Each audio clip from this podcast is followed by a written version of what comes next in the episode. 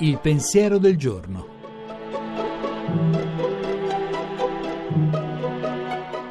In studio Alessandro Zaccuri, giornalista di Avvenire. La nostalgia è l'anima del commercio. Quante volte nella nostra vita abbiamo ricomprato lo stesso disco, oppure siamo tornati a vedere lo stesso film, oppure abbiamo seguito in televisione un vecchio programma televisivo.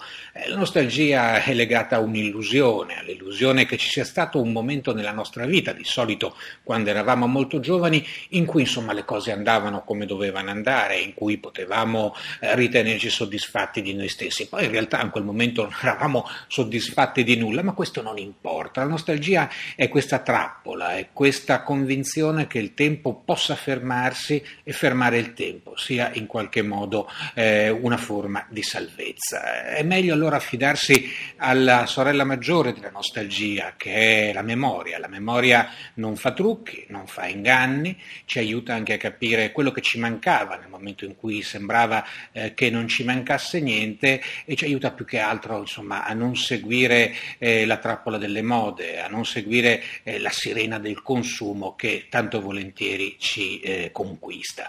La memoria ci aiuta a capire che, come dice una vecchia canzone, il meglio deve ancora arrivare. La trasmissione si può riascoltare e scaricare in podcast dal sito pensierodelgiorno.rai.it.